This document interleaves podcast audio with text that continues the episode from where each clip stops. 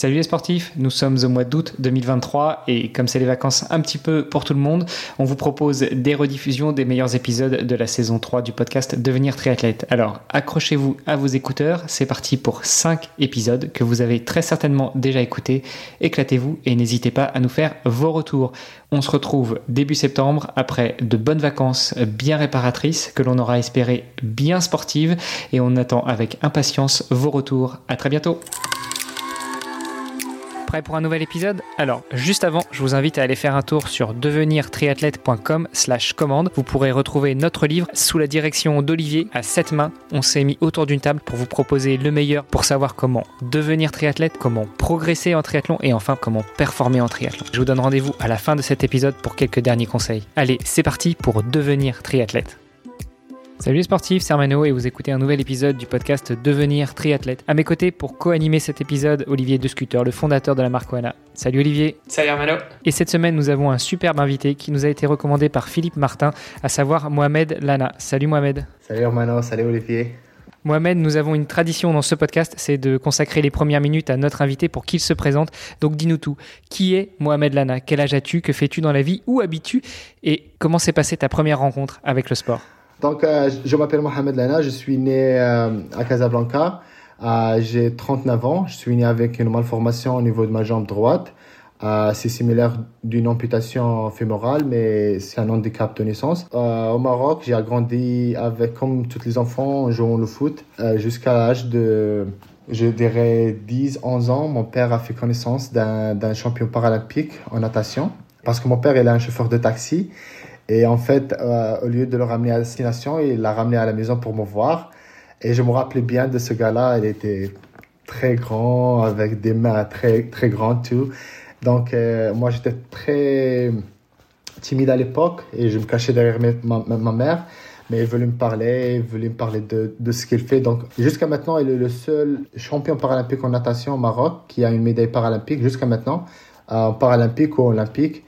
Et puis, il m'a ramené avec lui un jour euh, dans ses séances d'entraînement. C'était la, première fois euh, pour moi d'avoir une piscine. Et il m'a dit, à l'époque, il s'entraînait pour, pour un événement, donc il m'a demandé de, de s'asseoir au bord de la piscine et attendre qu'il finisse ses entraînements.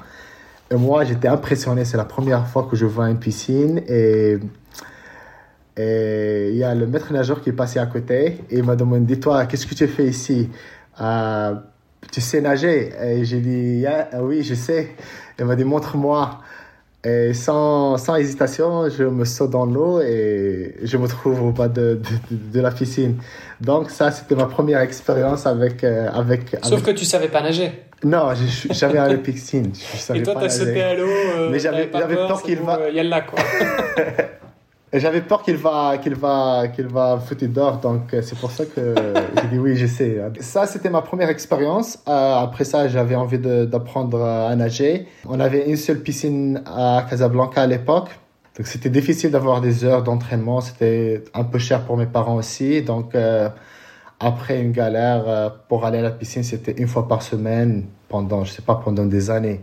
Euh, moi, j'étais heureux avec ça parce que ça m'a permis d'apprendre à nager, de participer dans les compétitions locales. Mais c'était pas assez pour progresser, pour apprendre à nager, pour faire des compétitions au haut niveau.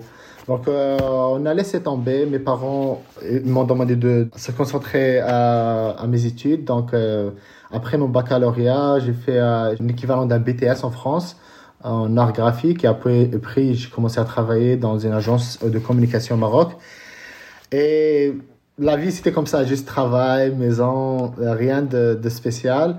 Et encore mon père qui a entendu de ce centre euh, le service des anciens combattants euh, de France euh, à Casablanca. Quelqu'un qui a parlé de ce centre. Un jour, il m'a ramené là-bas et ils ont un service d'appareillage. Et puis, par chance, par hasard, il y avait un, stage d'apprentissage pour les prothésistes marocains par un prothésiste français. Il s'appelle Jean-Luc Clemenceau, qui habite dans l'Alsace. Et puis, lui, il a animé ce stage. Il m'a dit qu'il va faire un, raid de VTT entre des amputés marocains et français. Est-ce que tu as envie de participer? Alors, Encore une fois, j'ai jamais fait de vélo avant. J'ai pas de vélo. J'ai dit, OK, pourquoi pas? J'ai dit oui, bien sûr.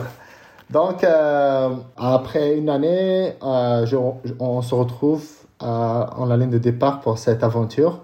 J'avais le vélo, je me rappelle, un mois avant le départ, donc pour la première fois, essayer d'apprendre. J'avais pas de casque, pas de chaussures, rien, c'est juste, juste l'aventure.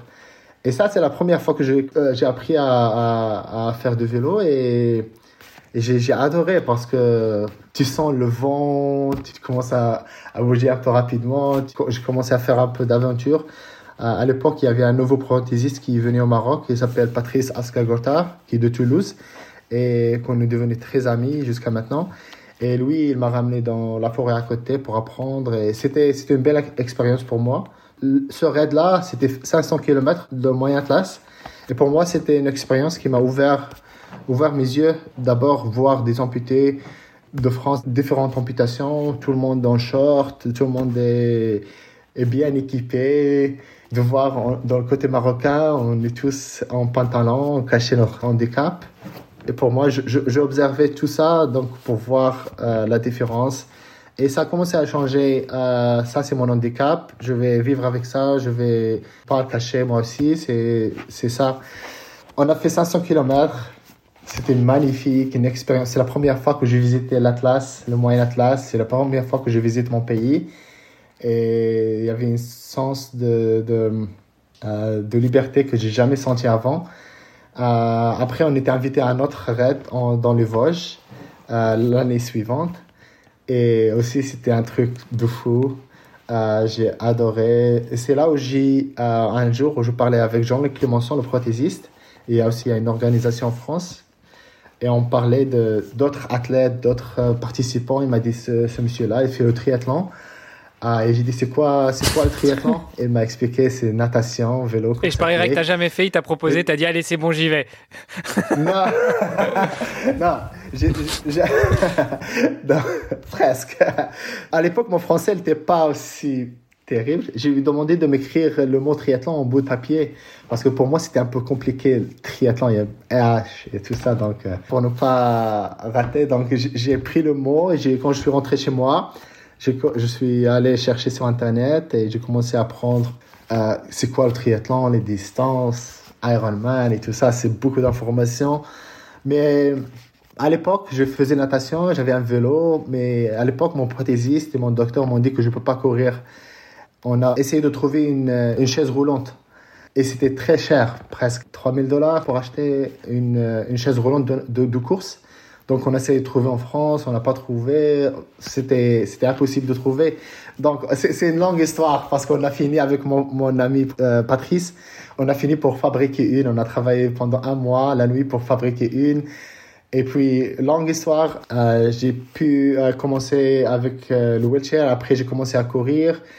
Puis euh, j'ai quitté mon travail, je suis allé en France pour vivre là-bas et s'entraîner.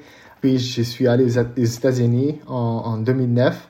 Et puis euh, depuis là, la carrière, c'est devenu. J'ai envie de, faire toutes les distances euh, sprint, half Ironman, Ironman, Xterra, Extreme Triathlon, toutes les distances, tous les types de triathlon. Euh, et puis euh, de se concentrer pour les Jeux de, de Rio en, 2000, en 2016. Et puis voilà, on est là. Waouh En quelques minutes, tu nous as fait euh, toute la présentation de Mohamed Lana. Il va falloir qu'on revienne, on revienne beaucoup sur euh, sur des étapes en arrière. Euh, déjà, tu nous as expliqué que tu jouais au foot avec des camarades malgré ton handicap. Donc, on le rappelle, hein, tu nous l'as dit, c'est un handicap naturel. T'as pas été amputé, t'as pas eu un accident, t'es né comme ça. Comment est-ce qu'on fait pour jouer au foot quand il nous manque une jambe, la hanche et autres? T'avais un pied par terre qui tapait dans le ballon et puis tu te déplaçais avec des béquilles? Quand j'étais petit, la différence entre mon pied et la jambe, elle était un peu courte. Donc, mon père, il me ramenait dans cordonnier. Donc, il, il, me met des, des, de la mousse pour, pour, euh, pour faire l'équivalent. Donc, quand, j'étais petit, la, la différence, c'était comme ça. À chaque fois, j'étais en plein agrandissement. À chaque fois, il ajoutait une, une autre... Euh, et c'est des différentes, euh, différentes couleurs, euh, bleu, vert. mais à certains moments, je jouais avec ça. C'était comme une chaussure, mais avec un épaisseur. Mais après quelques années, c'est devenu dangereux et se, se casser tout le temps. J'ai changé au biki. Donc, à l'époque, il m'a ramené euh, chez le menuisier. Donc, il m'a fait des bikis en, en, bois. Et je les ai cassés tout le temps parce que je jouais le foot euh, tout le temps. Et après, elle m'a, trouvé des, des, des, béquilles en, en fer qui se cassaient pas. et là, ça, ça a resté pendant, pendant des années. Et on jouait avec, avec les autres enfants. Dans mon quartier, j'étais le seul avec euh, les béquilles, donc les, les autres, ils avaient peur de moi parce qu'ils avaient peur que je vais les, les faire mal avec les béquilles. Mais quand j'étais dans, un, dans une école ou avec des personnes avec d'autres handicaps, différents handicaps, on jouait tous le foot. C'était magnifique, quoi. Tu voyais les béquilles dans l'air euh, tout le temps. des, des, bons souvenirs. Euh, donc, du coup, as été, euh, tu as fréquenté une école spécialisée pour euh, les, les, enfants handicapés? Ouais, en, primaire. Est-ce que, justement, avoir été confronté à jouer au foot avec des valides, puis après avoir plutôt pratiqué du sport avec d'autres personnes handicapées, ça t'a appris beaucoup de choses? Tu étais peut-être encore jeune, mais est-ce que ça te fait mûrir plus vite sur, sur certains sujets, et notamment l'acceptation de ton handicap? Oui, je me rappelle bien à, quand je joue avec les enfants, parfois, même à, à pas, 10, 11, 12, jusqu'à jusqu'à 14 ans. Parfois, quand on perd un match ou quelqu'un qui marque un but ou tu fais un mauvais passe, les autres gamins ils vont, ils vont dire des insultes. Et parfois, je pleurais à cause de ça et je rentre à la maison. Ma mère, est, tout le temps, je me rappelais bien, tu vois, elle, elle me chuchote pas, elle va pas me ramener à la maison, elle va pas aller me défendre. Elle va me pousser, reviens et défends-toi, pleure, donc à chaque fois, il me, il me ferme la, la, porte et il me laisse euh, gérer ça. Donc ça, avec, avec le temps, j'ai commencé à ignorer ce que les autres disent. Euh, et c'est une leçon qui m'a qui est resté avec moi toute, ma vie. Et du coup, euh, tu nous as dit qu'après, tu avais découvert la piscine grâce à ce client de ton papa euh, qu'il avait ramené dans sa voiture. Et au lieu de le ramener à la piscine, il l'a ramené chez toi. Bon, déjà, c'était super sympa de la part de, ce grand athlète, de ce grand champion, de, venir chez toi pour euh, te rencontrer. Euh, pourquoi, à ton avis, est-ce qu'il y avait cette envie de partager entre une personne paraolympique et puis quelqu'un qui peut-être devrait accepter son handicap ou peut-être qu'il sentait, sans même même t'avoir connu, mais peut-être par rapport à ce que racontait ton père, qui avait des capacités euh, en toi euh, qui te permettraient de, représenter le Maroc euh, dans les plus grandes instances internationales Ouais, c'était c'était dans des moments qui sont qui a pas d'explication, c'est juste le destin. Il y avait aucune raison. Mon père lui a dit que j'ai un enfant qui a 10 ans, qui est né avec cet handicap, et lui, je sais pas, c'était un, moment magique euh, qui, a, qui a changé ma vie, quoi. Le fait qu'il est venu chez nous, qu'il m'a ramené avec lui dans une séance, euh, c'était un des moments que je sais pas qu'est-ce qui l'a poussé à faire ça, euh, mais ça a changé la vie d'un athlète, ça a changé la vie d'une famille, quoi. Et c'est incroyable parfois. Ça, ça, je garde ça toujours dans ma mémoire quand quelqu'un qui me parle d'un autre enfant, d'un autre, de, notre cas, je, toujours, je, je, me rappelle de ça et j'essaie de faire mon mieux de, de connecter avec les autres. Je sais que ça, ça a un impact. Parce que quand on voit pas, on ne sait pas. À l'époque, je ne savais pas qu'il y avait une piscine au, Maroc. Je ne savais pas qu'il y avait un champion en natation. Donc, de le fait de, de le connaître en personne, tu, tu, tu, commences à croire en ça, tu commences, c'est possible. C'est très fort et c'est très important de, quand, quand, on voit pas, quand on touche pas les choses en, main, on, ne croit pas, on n'y croit mhm. pas. Mhm. Et, à, quel moment tu t'es dit euh, j'ai envie de faire la compétition et j'ai envie de j'ai envie de gagner des courses? Donc euh, après après l'incident qui s'est passé avec moi dans la piscine, j'ai dit j'ai envie d'apprendre à, à, nager. Euh, mes parents n'avaient pas les moyens de, de payer l'abonnement et tout ça. Donc, euh, euh, et à l'époque, j'étais à, l'école primaire avec d'autres personnes avec handicap. Donc, on est allé voir cette association. Cette association, elle a un club de natation pour handisport. Mais c'était que des adultes. Donc, je me rappelle, je suis allé à, parler avec l'entraîneur et elle m'a dit désolé, on n'a pas un programme pour, pour les jeunes, on n'a que les adultes, on ne peut pas d'avoir attendre que tu as 15 ans, 16 ans après, tu peux nous rejoindre. Euh, je, je me rappelle bien, j'étais à l'extérieur de, de l'organisation. J'étais avec un autre euh, ami. J'ai commencé à pleurer. J'ai commencé à pleurer et pendant longtemps. Et l'entraîneur, euh, vient me voir et me dit Pourquoi tu pleures? Je dis oh, J'ai envie de nager, j'ai envie d'apprendre, blablabla. Elle m'a dit Si tu me ramènes euh, 5 ou 6 euh, personnes de ton âge avec un handicap, je, je, vais essayer de faire quelque chose pour vous. Donc, euh, on est entré à l'école et on a demandé à, à l'école, à la classe Tu veux apprendre à nager Tu veux pas apprendre à nager? Et donc, euh, on a ramené je sais pas combien et puis on a commencé ce programme avec eux une fois par semaine. Euh, après un mois, tout le monde est, est, acquitté sauf moi. Mais j'ai une photo. Euh, J'étais le seul euh, jeune avec cette équipe, une équipe magnifique. Et qu'est-ce qui fait que toi t'es resté? Pourquoi les autres sont partis et toi t'es resté? Ouais, encore une fois, j'ai vu ce gars-là, euh, ce champion paralympique, et puis euh, j'avais envie de nager. Une, histoire euh, euh aussi marrante. Donc, pour commencer à nager, on devrait avoir, tu vois, la ceinture pour nous aider à flotter. Donc, l'entraîneur nous a demandé d'acheter le bouée. Ça coûtait, enfin, à l'époque, ça coûtait 200, 200 dirhams, 20 euros, 25 euros, quelque chose comme ça. Et mon père, il a pris longtemps pour l'acheter, pour avoir l'argent pour l'acheter. Le temps qu'il a, qu'il a acheté, je, je, rigole pas. euh, j'ai appris à nager. Donc, j'ai senti très mal, très mal parce que mon père, il a fait un effort énorme pour l'acheter. Et t'en avais déjà plus besoin, quoi. Ouais, donc, euh, euh, euh, donc euh, moi j'avais envie de. J'ai beaucoup aimé, j'ai beaucoup aimé nager. J'attendais toute la semaine ce moment-là pour aller nager. À l'époque, je prenais le bus moi-même de, là où j'habite jusqu'à jusqu'au centre de la ville pour aller nager chaque semaine, chaque samedi, chaque samedi à, à 10 heures du matin.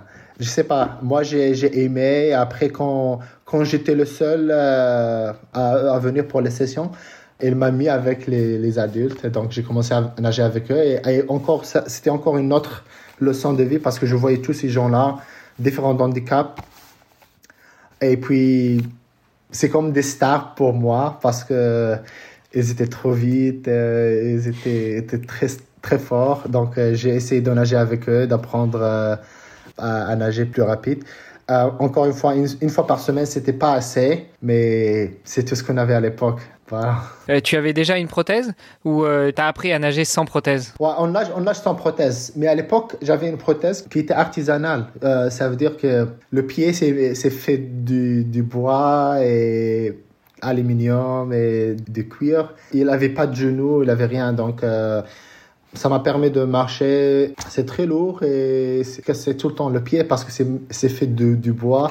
Euh, donc, euh, c'était pas fait pour faire autre chose. À l'âge de 24 ans, on, on, a fait ce stage euh, au service des anciens combattants c'est là où j'ai eu ma première prothèse avec euh, articulation. Donc euh, pendant quelques années, tu as, tu as vécu euh, sans ta prothèse, enfin sans, sans une vraie prothèse. Comment est-ce qu'on ouais. apprend à nager justement quand on a un handicap? Alors tu, tu, forcément, tu vas me dire que tu n'es pas valide, donc tu sais pas par rapport à un valide, mais, mais est-ce qu'on apprend d'abord à flotter? Est-ce qu'on apprend d'abord à tirer avec les bras? Est-ce qu'on apprend à, à, nager avec une jambe? Comment ça se passe des cours de natation quand on veut apprendre à nager et qu'on est justement victime d'un handicap Ça dépend d'handicap. Pour moi, j'avais une jambe qui, qui marchait, donc euh, c'est un peu similaire d'une personne euh, avec deux jambes. À, à l'époque, je faisais beaucoup d'efforts euh, avec mes, mes, mes, armes pour compenser. Avec tes bras, Et tu veux dire donc, euh, avec les bras, ouais, pour compenser, j'utilisais pas ma jambe. Donc, c'est, on peut nager juste avec les bras. Ouais, en soi, c'est ce que la plupart des triathlètes font. Enfin, finalement. Euh... Ouais. Mais par, par contre, si tu es paraplégique, par exemple, tu as du poids que tu dois draguer. Ça, ça te, euh... Oui, bah ça, c'est que tu, tu flottes plus, quoi. Tes jambes coulent. Ouais, mais c'est aussi c'est un obstacle. Donc, euh, pour les paraplégiques, par exemple, c'est bien dans, dans la piscine de, de nager avec un bouée ou avec des. Pas full wetsuit, like, juste euh, les, les pinces. Euh. Une néo, mais juste au niveau des jambes. Ouais, au niveau des jambes pour aider un peu à faire ce, ce, ce équilibre. Donc pour moi, c'était pas un problème. Pour moi, le, problème, c'était d'avoir un, une piscine, pas apprendre à nager. Donc, euh, si on parle maintenant de ma natation, la façon dont je nage, c'est terrible. Euh, j'ai pas une bonne technique, mais l'un des problèmes que j'ai, c'est l'équilibre. Tu vois, avec des jambes, tu crées ce, cet équilibre. Avec une seule jambe, tu dois créer différemment tu, tu... dois rectifier à chaque fois, tu dois compenser, j'imagine, tu as, un bras plus fort que l'autre au final. Voilà. Donc c'est juste, on s'adapte. En, sport, en, en des sports en général, on s'adapte tout le temps. En natation, vélo, course à pied, on fait beaucoup d'adaptations pour, pour y arriver. Hmm. Et, et, à ce moment-là, du coup, quand tu étais euh, à fond dans la, dans la natation, enfin en tout cas, tu faisais, euh, en faisais un maximum dans la mesure du possible, euh, toi, à ce moment-là, tu voulais déjà, tu faisais des courses, tu faisais déjà la compète, tu avais envie de faire la compète? Oui, oui, au Maroc, on faisait le championnat du, du Maroc, Coupe de Trône au Maroc, mais ça restait là parce que, encore une fois, le niveau était, il n'était pas très haut. Je gagnais après 3-4 ans, je gagnais tout le temps les championnats du Maroc et tout ça, mais c'était pas. Je savais que c'est on est loin du niveau international. Je savais que pour moi, c'était pas quelque chose que j'étais vraiment fier avec. Ça reflète pas d'abord le potentiel. Je pense que je, peux faire mieux, mais aussi euh, je sais que le niveau international, c'est on est très très loin, très très loin. Je sais pas, à l'époque, je faisais 50 euh, mètres. Euh, 1,19. Et ma catégorie dans les Jeux paralympiques en natation, je sais pas, ils font 50, 54, 55. C'est énorme la différence. Il n'y a pas moyen d'aller faire de la compétition internationale. Mm, mm. Et, et, à ce moment-là, toi, est-ce que tu avais besoin de faire plus de renforcement musculaire du coup pour justement compenser ou quoi? C'était quelque chose que tu faisais à côté de la natation? Non, à, l'époque, c'est juste une fois par semaine, c'est tout. Et rien d'autre. Rien, tu faisais pas de sport à côté quoi? Non, non, pas à l'époque, non. Surtout quand je suis allé au lycée et commencé au travail, c'est une fois par semaine, euh, juste on a gardé ça comme un club pour les amis. On fait les compétitions au Maroc, mais c'était juste pour se voir. C'était, c'est pas, c'est devenu avec le temps parce qu'on gagnait chaque année, c'est devenu comme euh, c'est comme un événement social qu'une compétition. Ouais.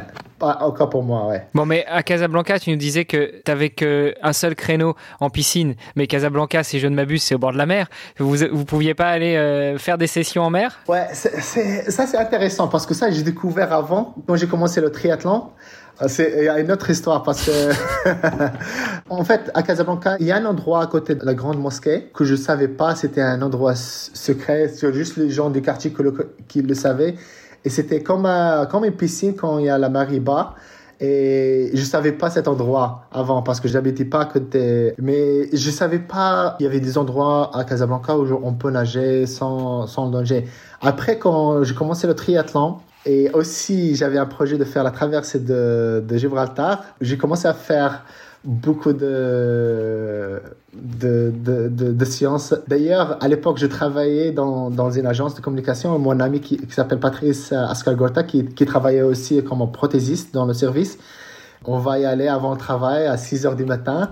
Euh, on va nager et puis on finit, on va prendre une douche. Il y avait, il y avait un, McDonald's euh, sur la plage et le gars, à chaque fois on finissait, il y a le gars qui arrosait les fleurs avec son tuyau.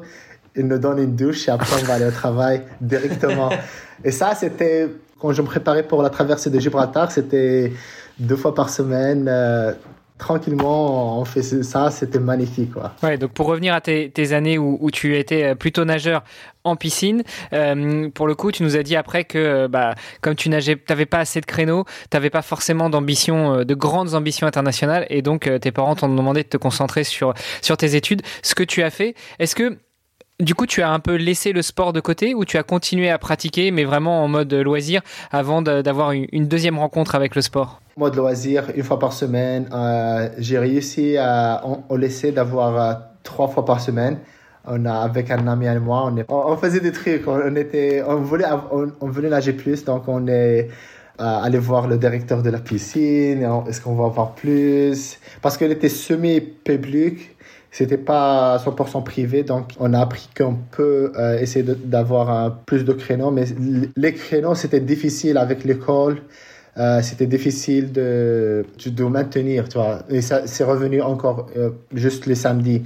Et après le lycée, j'ai eu mon bac et puis j'ai commencé l'université. Je suis allé la première fois, je suis allé à, l'université Hassan II deux, trois fois. J'ai pas aimé du tout il n'y a pas une possibilité pour moi de continuer. Donc, euh, et je ne peux pas dire à mes parents que je ne vais pas aller à l'université. Donc, euh, je sais pas comment j'ai pu avoir euh, 1800 dirhams pour, pour euh, un abonnement annuel à la piscine. C'est libre, tu, tu vas nager n'importe quel moment tu veux de la journée, n'importe quelle heure, tous les jours. Donc, euh, au lieu d'aller à la à l'université, chaque jour, je vais aller à la piscine pendant une année. Mes parents ne savaient pas. Je prenais mon backpack et au lieu d'aller à l'université, je vais à la piscine, euh, passer la journée là-bas. Donc, Attends, et tu nageais toute la journée du coup? En 2000-2001, ouais. Donc cette année, au lieu d'aller à l'université, je nageais, je nageais chaque, chaque jour, chaque jour. Et tu, tu faisais combien de kilomètres comme ça, combien d'heures de, de, de, natation par, par jour? Donc, euh, ça, ça, c'était presque entre 3-4 kilomètres de natation chaque jour.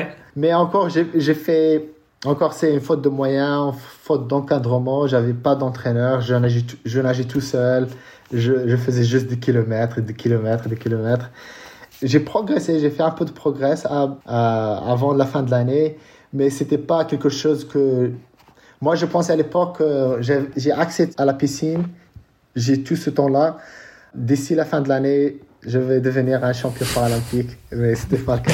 Bon, est-ce que tes parents le savent que tu n'as pas été à l'université? Parce que sinon, il ne faut pas qu'ils écoutent le podcast. ouais. Ah non, maintenant ils le savent, maintenant ils le savent. Mais à, l'époque, ils ne le savaient pas. Cette année, c'était, c'était une année magique pour moi. je faisais exactement ce que j'ai envie de faire, mais euh, je sais pas si j'ai pris 10 secondes ou 5 secondes, je sais pas combien j'ai, gagné en 50 ou 100, 100, 100 mètres euh, nage libre, mais euh, c'était pas vraiment énorme le, gain. Donc euh, après cette année, euh, j'ai dit à mes parents ce qui s'est passé. Et puis j'ai après, en fait, j'ai fait une application à, l'école d'art graphique. Et quand j'ai eu l'acceptance que je suis accepté, j'ai dit à mes parents que je vais aller je vais aller faire euh, ça au, lieu d'aller à l'université. Et ça, c'était c'était une, bonne décision pour moi parce que le BTS, c'était plus pratique pour moi. C'était un BTS en art graphique. Et puis, euh, j'avais la chance de travailler avec l'organisation, l'association pour personnes handicapées que je représente. Euh, j'avais la chance de, faire euh, du travail en infographie. Donc, pour moi, je vais à l'école et je, fais des, des, heures de bénévolat à l'association. Il y avait un événement comme une conférence nationale. Pendant l'école, j'ai fait tous les l'affiche, toute la documentation. J'ai fait la création de ça et grâce à ce projet-là que j'ai fait, j'ai trouvé un travail euh, à travers quelqu'un qui a vu ce que j'ai fait.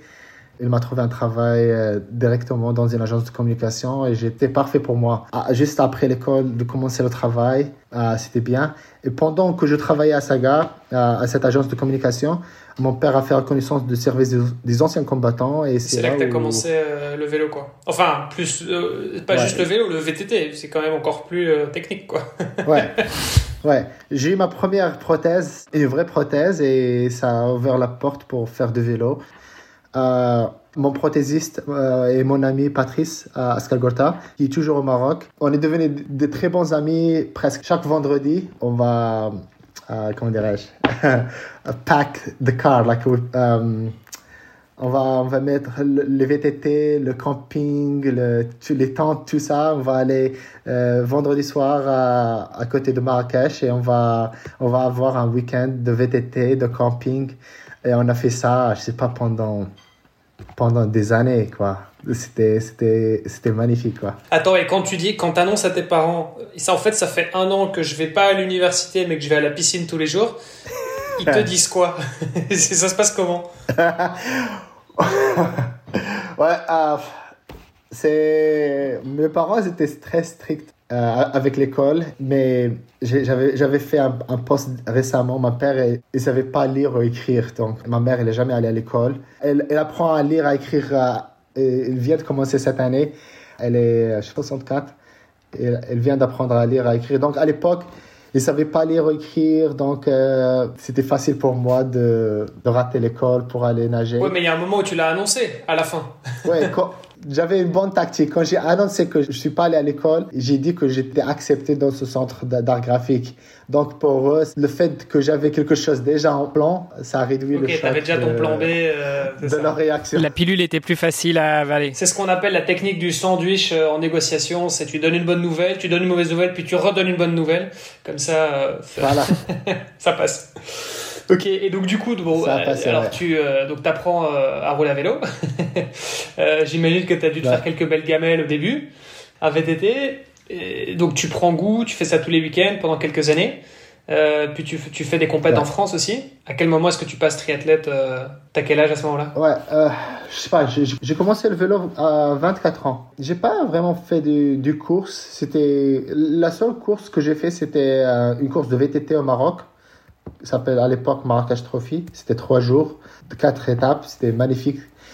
Euh, mais à part ça, j'ai jamais fait de, de course. On faisait des événements de, de des raids. Oui, des raids. Euh, donc 2005, on a fait le raid euh, au Maroc, on fait le raid en France. En 2007, j'avais en fait de faire Casablanca euh, jusqu'à aller en France en vélo.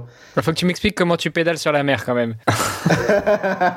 non, ça c'est en, en le, le, projet c'était de, de, faire Casablanca et, et, et, rouler à Tanger, prendre le bateau et après Tanger faire l'Espagne, France jusqu'à Nancy.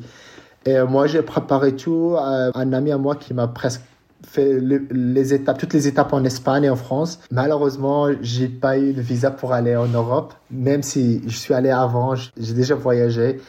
Euh, L'Espagne ne voulait pas me donner le visa, la France ne voulait pas me donner le visa euh, parce que c'était un voyage en vélo, il n'y avait pas, tu vois, il y avait pas une destination, il n'y avait pas des hôtels, il y avait pas, c'est juste, pour moi, le vélo, le camping à l'époque, donc ils voulaient pas me donner ça. Pour moi, c'était un, moment triste parce que à l'époque, c'est comme j'ai commencé à, faire, à avoir cette routine. Chaque, chaque, chaque été, j'ai un projet. Tu vois, le premier raid au Maroc, le deuxième raid en France, et là, c'est un, un, un, projet qui est un peu plus grand. Mais malheureusement, ça n'a pas marché. Donc, euh, j'ai pas le visa. J'ai déjà pris, je sais pas, un mois et demi de vacances de mon travail. Donc, euh, au lieu de de, de juste revenir au travail. Euh, j'ai pris mon frère, mon petit frère, et on a, j'ai, lui ai acheté un vélo et on est allé au sud. Euh, on a fait euh, un, un, voyage, aller au sud du Maroc. Donc c'était, c'était pas la même chose, mais juste on a fait quelque chose de différent et c'était, ça m'a permis de, de, passer du temps avec mon frère. voilà. Hyper cool. Et le triathlon, alors ça démarre quand? Donc, 2006, c'est, c'est là où j'ai appris le mot triathlon. Et puis je rentrais avec mon prothésiste, on essayait de, trouver une solution pour, pour, pour, la course à pied.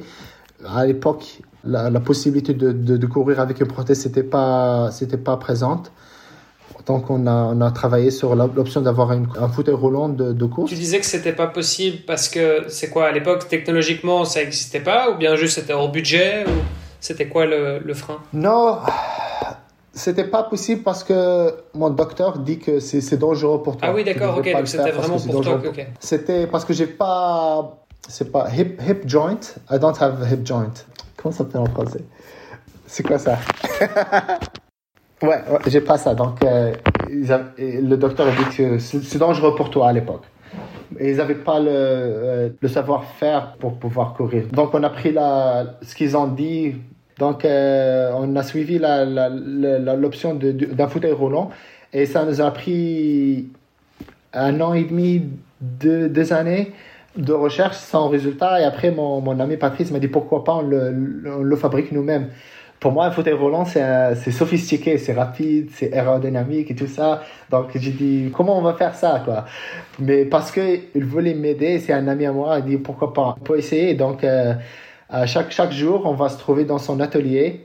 Euh, après 6 h 18 h on va travailler sur ce projet. On a, on a trouvé un, un modèle, on a, on a acheté des, des, des, matériaux comme ça, des, en fer, des roues et tout ça. Et après un, un mois de travail, moi j'ai appris la soudure euh, dans ce process on, on, a, on, a, fabriqué un fauteuil roulant en, en acier. C'était très lourd. C'est comme si tu fais des, des, Ouais, c'est comme tu fais de la musculation avec un fauteuil, mais ça a marché, c'était presque. euh, Attends, il pesait combien Il pesait combien le fauteuil? Ah, je sais pas combien, c'était, c'était trop lourd.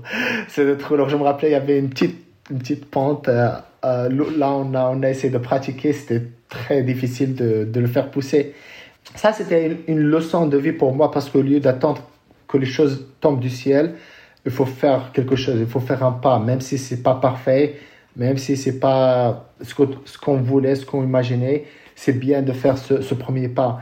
Et ça, cette leçon de vie, c'est- inoubliable. Quoi. Pour moi, c'est quelque chose, encore une fois, un mois de travail, ça se concrétise, ça marche. C'est pas parfait, mais ça marche. Je peux faire du triathlon maintenant. Donc, euh, ça ouvre beaucoup de possibilités. Donc, euh, j'ai commencé à faire des entraînements une fois, deux fois par semaine. Mais après, je, je pense, on l'a fabriqué après, je sais pas, deux, trois mois. Il y a quelqu'un qui me voit avec ce fauteuil roulant qui a entendu de l'histoire à travers de mon prothésiste. Et à, à travers ce, ce monsieur-là, on a pu avoir un vrai fauteuil roulant de sport. Donc, euh, juste pour te dire que il faut pas se faire des, des obstacles, quoi. Il faut essayer de, de, de trouver une solution n'importe quoi. Donc, encore une fois, on- ça, ça, ça, ça a pris quoi? Trois ans pour avoir euh, ce fauteuil? Et, j'ai commencé à faire du triathlon. J'ai fait mon premier triathlon en Tunisie, après en France, à la, à la Ferté-Bernard. Waouh, magnifique la Ferté-Bernard. Support des championnats de France junior, euh, ça me rappelle beaucoup de souvenirs. Voilà, ça c'était mon premier triathlon en France. À l'époque, c'était mon premier triathlon. Euh, je, je voulais faire un événement euh, international et se classifier. Et à l'ITU, ils me disent que tu peux pas faire le fauteuil roulant si tu fais, si tu utilises un, un vélo normal, tu dois, tu dois courir. Ouais, parce qu'en fait, le truc, c'est qu'il y a des catégories, euh, ça, il faut peut-être le, faut peut-être Voilà. le préciser. Tu, tu, tu peux nous rappeler, c'est quoi les différentes catégories? Ça, donc, euh, ça a changé, mais la première catégorie, c'est c'est le, euh, c'est le fauteuil roulant. Euh, c'est la première catégorie, c'est défini par l'équipement presque. Si tu utilises euh, hand cycle en vélo et tu utilises un fauteuil roulant en course à pied. La deuxième catégorie, PTSD, c'est ma catégorie. C'est en général amputé fémoral, mais aussi il y a d'autres catégories qui ont d'autres euh, handicaps euh, euh, avec les maladies de nerfs. euh, comment ça s'appelle en français? Nerveuse. Ouais, c'est- il y a- il y a- je, je sais vraiment, je sais pas exactement comment, comment ils font ça. C'est une, une grande discussion. Et la PTS 3, c'est tibial. Et PTS 4, c'est aussi tibial. Mais il y a une différence. euh, S'il y a d'autres euh, handicaps associés avec PTS 3. PTS 5, euh, 5 c'est les amputés de, de main ou de bras. Et puis 6, c'est les, les, malvoyants. Donc, on a, on a 6 au total. Donc, euh, pour moi, je ne savais pas exactement les catégories. Donc, euh, euh, et je dois aller faire Budapest, 2000, je pense 2011. Donc, j'ai fait, j'ai fait la, course à pied en, en, biki. Donc, euh, le point que j'ai envie de faire, c'est que ça, ça nous a pris trois ans de galère avec euh, le fauteuil roulant. Mais mon, mon but, c'est d'aller faire des courses internationales en triathlon. Mais il faut s'adapter encore une fois. Euh, j'ai laissé le fauteuil roulant, je l'ai donné à quelqu'un au Maroc et j'ai commencé à, à faire les courses en béquille jusqu'à 2009 où je suis aux États-Unis pour un stage d'entraînement. Et là, je rencontre quelqu'un euh, qui est très connu. euh, C'était la première euh, femme, la femme amputée qui a fait un Ironman. Et je parlais avec elle, j'ai dit voilà, j'ai cette condition qui s'appelle PFFD. Les docteurs m'ont dit que dit que je peux pas courir. Il m'a dit moi si j'ai la même condition, voilà voilà comment tu fais. Il m'a expliqué donc que je peux courir avec une prothèse. 2012, j'ai eu ma première prothèse en course à pied. Euh, j'ai commencé à apprendre à courir pour la première fois. Et cela, c'est, c'est, c'est, c'est marrant parce que toutes ces années, j'étais actif. Je faisais du vélo, je, je, na- je nageais, j'ai fait quelques triathlons. Et quand j'ai commencé à courir, c'est comme si j'ai jamais fait de sport. C'était trop difficile pour moi de courir. Je faisais 50 mètres, 100 mètres. Je dois m'arrêter. Je, je veux. Ah, c'est trop difficile. J'ai euh, j'ai presque j'ai dit tu vois euh, je vais arrêter tout ça ça vaut pas le coup c'est ça vaut pas le coup il y avait beaucoup de blessures c'était difficile d'apprendre à courir à, je sais pas, 25 ans, 26 ans. Euh, mais euh, avec le temps, doucement, ça a pris beaucoup de temps. Euh, j'ai commencé à faire 5 km sans arrêter. Mais ça, même si ça m'a pris je sais pas, 40 minutes de faire 5 km, c'était une journée très difficile d'apprendre à courir à, à, cet âge-là. Mais bon, le but c'était de faire des, des, du triathlon au niveau international et ça, c'était apprendre à courir, ça ralentit le, le, le procès. Dingue. Et tu étais coaché à l'époque? À l'époque, non, non. tu faisais tout ça tout seul? ouais. À l'époque, ouais. C'est dingue. Parce que tu, tu, parlais tout à l'heure de Gibraltar. C'était, euh, c'est arrivé quand ça Ta traversée de Gibraltar? La traversée, c'était quelque chose que j'avais envie de faire il y a longtemps. Et après le stage d'entraînement que j'ai fait aux États-Unis, j'ai fait ça. J'ai beaucoup aimé le stage, j'ai appris beaucoup de choses euh, en triathlon. C'était en Atlanta. Et puis je suis rentré chez moi et j'ai dit avant, avant d'aller plus loin, je dois faire ça, je dois faire ce, ce projet de, de Gibraltar. Gibraltar, c'était la, la, chose qui, était très difficile, c'est de faire le premier pas officiel. C'est-à-dire, tu t'inscris, tu commences le process officiel, c'est-à-dire de se faire euh, accountable. Euh, parfois, on a des projets dans la tête et on va, on va le faire, on va le faire, on va le faire, mais quand tu dis, OK, je vais le faire, tu le fais public et là, tu peux pas reculer. Donc, quand je suis rentré, j'ai dit à quelques amis, j'ai commencé le, à contacter l'organisation en Espagne pour faciliter le, tu vois, parce que c'est un procès qui, est très, qui est un peu compliqué. Tu dois avoir une autorisation du Maroc, de l'Espagne, de la gendarmerie et tout ça. Et pour moi, de commencer ce process, c'est comme si tu peux pas revenir en arrière. C'est juste qu'il faut que, que je fais. Ça, c'est le, le plus difficile pour moi. Après, c'était juste un entraînement normal, beaucoup de open water swim, et beaucoup d'endurance. D'ailleurs, je me rappelais, on est allé à l'Espagne avec euh, ma, ma, femme à l'époque. La, la traversée, c'était, planifié la veille où l'Espagne a gagné la Coupe du Monde en 2010. Et on était à Tarifa. Et moi, j'ai, essayé de dormir. Euh, on va se lever à 4 h du matin. On va commencer à nager. Et, et c'était la fête, quoi c'était on n'arrivait pas dans j'arrivais pas à dormir je comprends. j'étais en Espagne aussi à ce moment-là euh, je m'en souviens bien. C'était assez bruyant effectivement. Parce que la traversée de Gibraltar c'est de l'Espagne vers le Maroc c'est pas du Maroc vers l'Espagne? Ouais c'est de l'Espagne vers en fait, si je me trompe pas, c'est parce que c'est une ONG euh, qui est basée en Espagne qui, qui fait ça, qui s'occupe de, de, de, donner les permis et tout ça. Enfin voilà, c'est eux qui gèrent les traversées. Quoi. Ouais, et, tu peux le faire du Maroc à l'Espagne à travers eux. Tu vas à l'Espagne et ils vont te ramener au Maroc et après tu peux faire. Le, gars qui a organisé ça, il a recommandé de, de le faire Espagne-Maroc parce qu'à l'époque, les courants et tout ça, c'est plus facile. C'est gérable, quoi. Tu as plus de chances de, de finir que de faire de l'autre côté. Il y a des gens qui font de l'autre côté, il y a des gens qui font aller-retour. Il y a de tout dans ce monde-là. C'est, il y a, il y a des, des, nageurs qui sont très, très, très rapides. Combien de temps de préparation pour Gibraltar? Ça va après, c'était la saison. C'était, je sais pas, 8 mois, 10 mois de, natation. Et de, la veille, on n'arrivait pas à dormir. Et j'ai dit à ma femme, ça, ça se fait une fois dans tous les 4 ans. Donc, on a sorti avec les gens, on, va, on a célébré avec l'Espagne à l'époque. On n'a on a pas dormi, on est allé directement à la nage. C'était très spécial parce que. Bon, et pour rappel, la, traversée, c'est quoi? C'est 14 km Avec les courants, tu mets peut-être un peu plus 14, 9 pour moi, ouais. Ouais, y a, comme il y a des courants, euh, on, est, on va jamais tout à fait en ligne droite. Ouais, non, tu fais jamais ligne droite. Ah, en fait, les, les, gens, ils ont beaucoup d'expérience. Si tu es un nageur très fort, tu arrives la courbe et, et c'est moi parce que tu vas plus rapide, parce qu'il y a une fenêtre si tu as un, nageur qui est un peu slow, tu vas souffrir des courants qui vont arriver et te vont te pousser à l'intérieur et après tu vas revenir. C'est une S. Si tu as un nageur qui est fort, tu vas le, S ça va être euh, moins visible. Mais si tu as un, nageur euh, comme moi, le S, ça va. Moi, c'était ma question. Du coup, toi, tu as fait plutôt un S ou tu as fait plutôt un L? Non, c'était vraiment ah, un, S. et, combien de temps, du coup, pour ces euh, presque 15 km de natation? Ça m'a pris 4h26. Ouais, et moi, j'ai. Ça va, ça va arriver deux fois. Ça m'est arrivé pour ça, j'ai vomi euh, au milieu de, de, de, la traversée.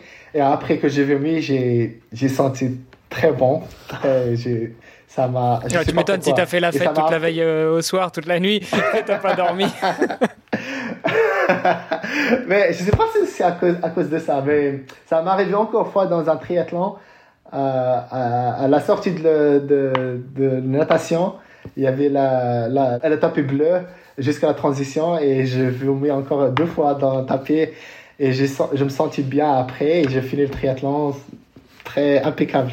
Donc, euh, c'est deux Alors, Je, voudrais juste préciser quand même pour ceux qui n'ont pas forcément en tête, quand tu nous dis que tu as mis 4h30 pour faire 15 km de natation, euh, en moyenne, le gros du paquet sur Ironman, c'est 3 km 8 et on est entre 1h et 1h10. Donc, en gros, pour faire 15 km, c'est 4 fois et demi l'Ironman et tu fais à peine 4 fois le temps sur Ironman. Donc, c'est-à-dire que pour quelqu'un qui a appris à nager assez tard, tu as quand même vachement bien progressé.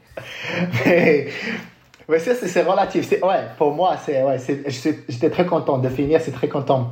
Euh, au même, en même temps que j'ai commencé, une autre euh, fille qui a commencé. Euh, on, a commencé en même temps. Tu vois deux, deux nageurs qui commencent, deux bateaux. Et tu vois qu'elle est là. Peut-être que j'étais à mi-chemin, elle a déjà fini. Et je voyais le bateau qui revenait. Wow. mais, ça doit mettre un petit coup sur la tête quand même. Ouais, mais j'étais très très heureux, très heureux. Bon et une fois que tu fais cette traversée de Gibraltar, euh, c'est là que tu t'es dit bon allez, c'est bon. Euh, même si j'ai découvert le triathlon, je voulais faire cette traversée, je l'ai faite. Maintenant, à 200% dans le triathlon. Ah, presque. Le, le, le, but c'était le triathlon, mais j'ai toujours ces projets dans à côté que j'ai essayé de, tu vois, des, des courses de VTT, aussi des etc. J'ai fait quelques etc. Ça reste toujours dans le triathlon. Mais aussi quand j'ai appris à courir euh, en, 2000, en 2011 au Maroc, il y a cette course qui s'appelle le Marathon des Sables. Pour moi, c'est une course que j'ai chaque année on, regardait la télé au Maroc. Mais ça m'a jamais euh, arrivé dans ma tête de, de le faire. Mais c'est dans ma tête. Et quand j'ai commencé à faire de la course à pied et j'ai ma prothèse, cette idée de faire le Marathon des Sables commence à, à grandir. Et oh, ça a le projet, ça a commencé en, 2012. J'ai dit, je vais commencer à. Je, vais faire le marathon des sables. Et cette, cette, course, bon, déjà, de courir avec une lame dans, dans le sable, c'est très difficile parce que j'ai essayé, de, faire des, des, des, courses sur la plage, c'était très difficile, c'était très misérable. Mais le faire avec du poids, euh, c'était encore pire. Donc, euh, ma femme, c'est une euh, mécanique ingénieur, ingénieur en mécanique. elle m'a aidé de faire, de créer cette pièce en plastique qui aide à flotter un peu sur le, le, le sable pour la lame, au lieu de tu vois, s'enfoncer dans, dans, donc on, a fait on a fait cette pièce qui, qui est facile à enlever quand il y a le cintre on le met quand il n'y a pas on l'enlève donc, on a, fait, on, a fabriqué cette pièce. Et puis, j'ai dit, bon, je suis prêt. J'ai fait quelques, quelques séances avec le sac à dos et tout ça. J'ai fait des séances. J'ai jamais, jamais fait de marathon. Je suis prêt. Et, donc, je suis allé. Le, premier jour, il n'y a pas de. Il a, y a, y a, rien de, de risqué le premier jour. Le premier jour, je vais finir sans doute. Je suis prêt. C'est quoi un marathon, même si ça m'apprend la journée.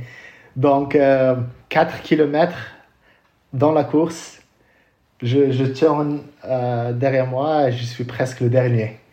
Et encore une fois, je commence à pleurer comme un, comme un bébé. Euh, qu'est-ce que je fais ici? J'ai beaucoup sous-estimé cette course.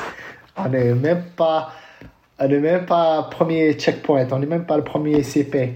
Donc, Heureusement, j'ai ramené les béquilles avec moi, juste au cas où ma prothèse, euh, il y a un problème avec ma prothèse. Je sors les béquilles, j'ai dit, je vais aller, je vais essayer d'aller euh, au premier checkpoint. Au moins, au moins, au moins avoir quelque chose.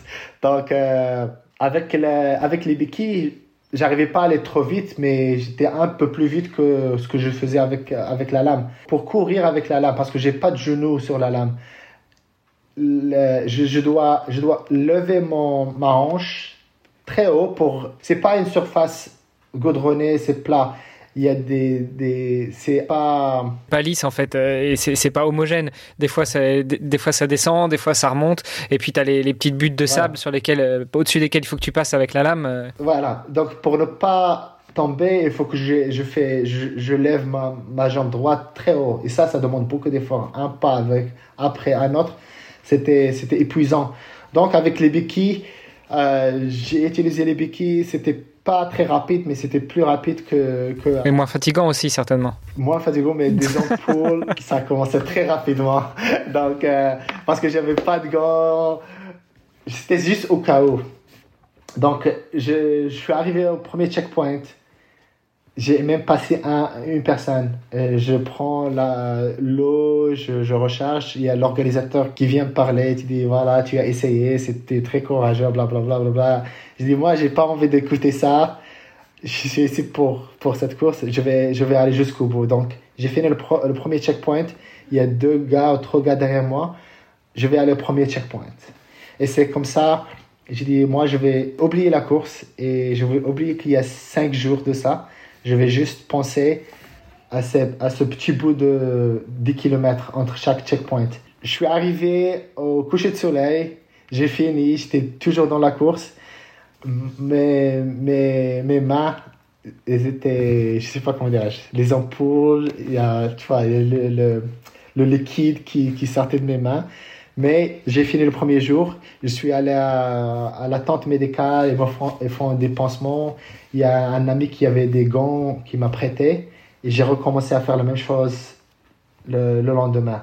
Checkpoint by checkpoint. 10 km by 10 km. avec ça, j'ai fini la course. C'était pour moi, les, je ne sais pas si tu avais des, vous avez la chance de voir des, des photos du marathon des sables. Chaque année, tu vois les, les, les coureurs qui, à la, à la tente médicale avec les ampoules dans les. Toi, c'était dans les mains. Moi, c'était dans les mains. J'étais comme un boxeur à chaque fois, plus de, de bandes. Mais euh, j'ai beaucoup pleuré. C'était le plus difficile événement que j'ai jamais fait de ma vie. Euh, mais j'ai fini. J'ai après, après que je suis rentré chez moi, j'avais des cauchemars. Je sais pas combien de jours. C'est vrai? Je sais pas, 10 jours, 15 jours. Et ça, c'était terrible, quoi. À chaque année, tu toujours, tu marchais dans le désert, tout le temps, le, finish, euh, finish line. Donc, euh, c'est, ça, ça, m'a, ça m'a beaucoup marqué. Ça t'a vraiment, euh, ça t'a traumatisé, quoi. C'était, Et tu faisais des cauchemars de quoi? Tu rêvais, de, tu, rêvais que tu étais dans le, dans le désert en train de marcher, c'est ça? Dans le désert, marcher sans arrêt. Dingue attends, parce que tu, tu dis qu'avec les béquilles, c'était déjà un peu plus facile qu'avec la lame. Mais euh, donc pour la lame, il faut que tu lèves effectivement ta jambe et ta hanche. Euh, mais avec les béquilles, c'est pareil. Les béquilles, tu les mets dans le sable, tu t'enfonces. Donc là, pour le coup, c'était plutôt les bras qui prenaient. Tu avais un énorme effort à faire au niveau des épaules. Ouais, beaucoup de, beaucoup d'efforts. Là, c'est juste les, les, les, bras, upper body. C'est... Mais pour moi, pour moi, c'était euh, abandonner ou bien rester dans la course. C'est ça qui, qui était dans ma tête. J'ai oublié tout le reste. Quoi. Quand on t'écoute, Mohamed, on se dit qu'on n'a vraiment plus aucune excuse. quoi. Je pense que c'est une bonne, une bonne leçon euh, d'humilité. Euh. J'ai beaucoup pleuré dans cette course. Mais parfois, parfois parce que tu es tout seul pendant des heures. Euh, ma cadence était très, très ralentie, donc ça, ça me prenait toute la journée pour finir tu passes tout, beaucoup de temps tout seul. Tu, tu penses à beaucoup de choses. Tu as le temps de penser à beaucoup, beaucoup de choses. Surtout qu'il n'y a rien.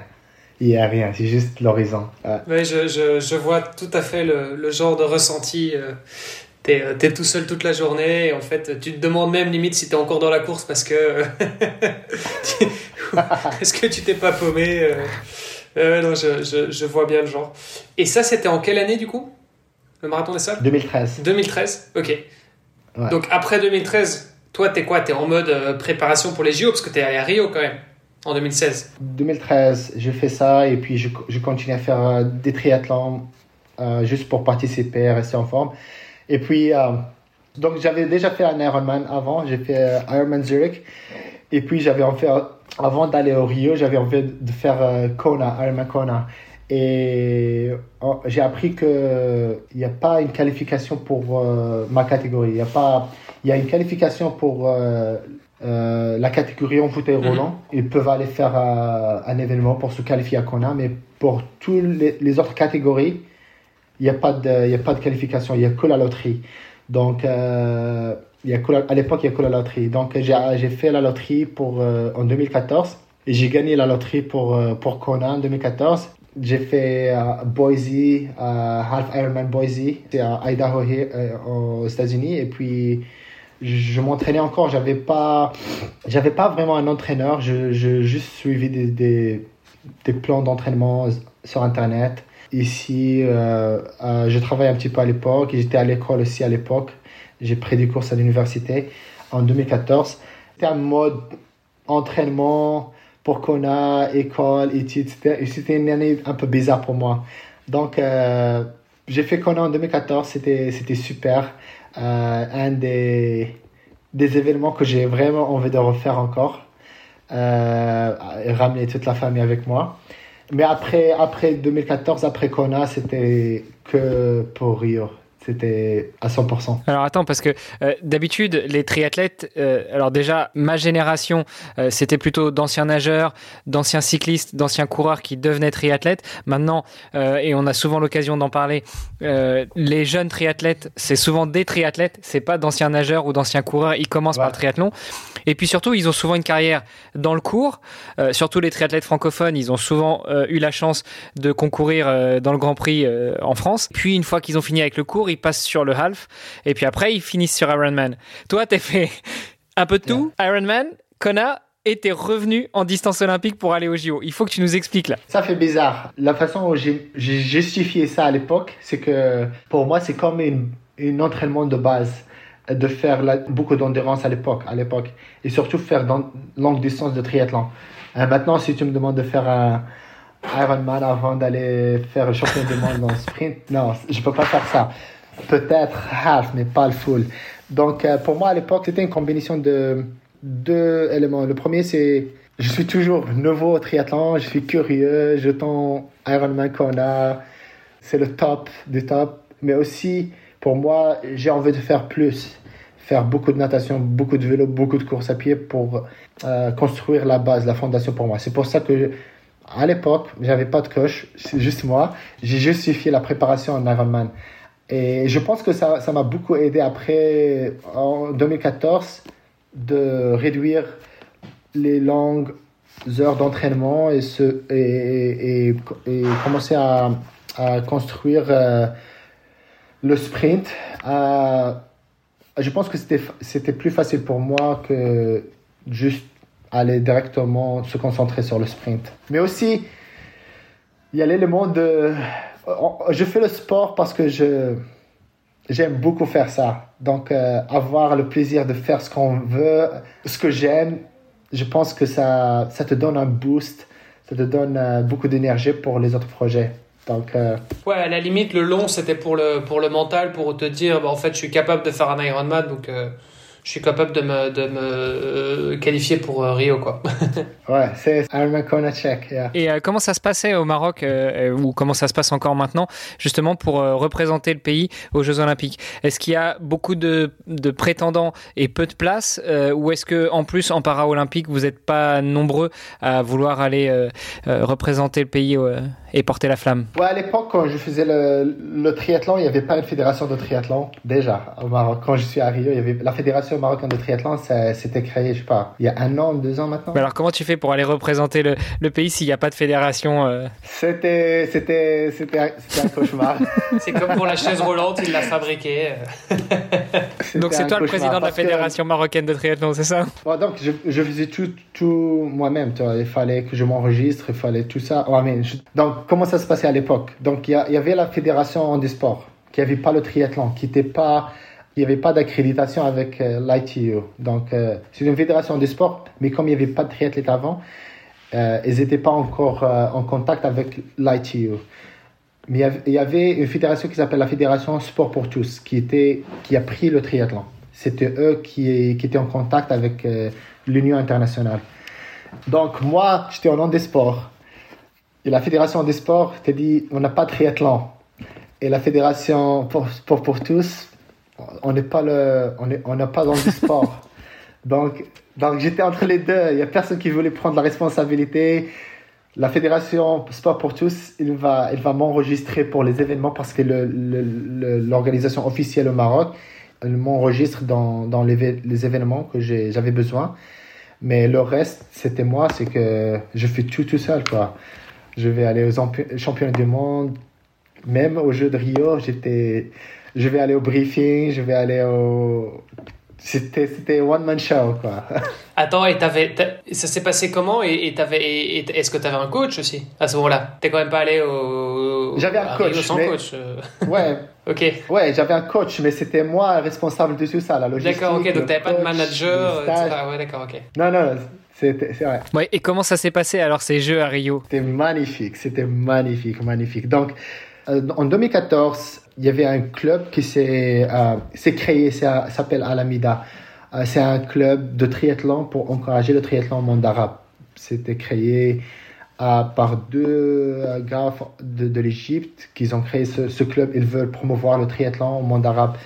Donc j'avais la chance de, de, rejoindre ce club et qui m'ont aidé financièrement de, de financer 2014, 2015, 2016 pour aller. Donc c'était pour moi c'était financièrement, ça m'a beaucoup aidé de pouvoir aller participer dans des courses et tout ça. Malheureusement, ça n'existe pas euh, euh, maintenant, mais à l'époque, c'était le bon timing pour moi. Moi, je m'entraînais parce que j'habite ici dans, en Californie. En 2015, j'ai commencé à être coaché par euh, par Matt Dixon. Oui, c'est un coach assez connu dans le, dans le monde du triathlon. Ouais, ouais donc euh, je m'entraînais avec sa, ses athlètes euh, valides. Donc je nageais avec ses athlètes, je courais avec ses athlètes et, et coachais aussi des séances de vélo. Donc c'était pour moi, c'était parfait, c'était dans la région ici.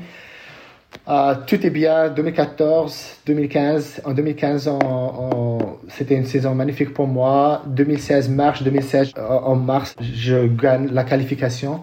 Donc, je, je, commence à se concentrer sur Rio. Donc, on avait la championne du monde cette année en 2016 à, à Rotterdam en juillet, avant les Jeux paralympiques. Et pour moi, c'était une course juste pour, tu vois, les détails, pour se, concentrer sur les détails.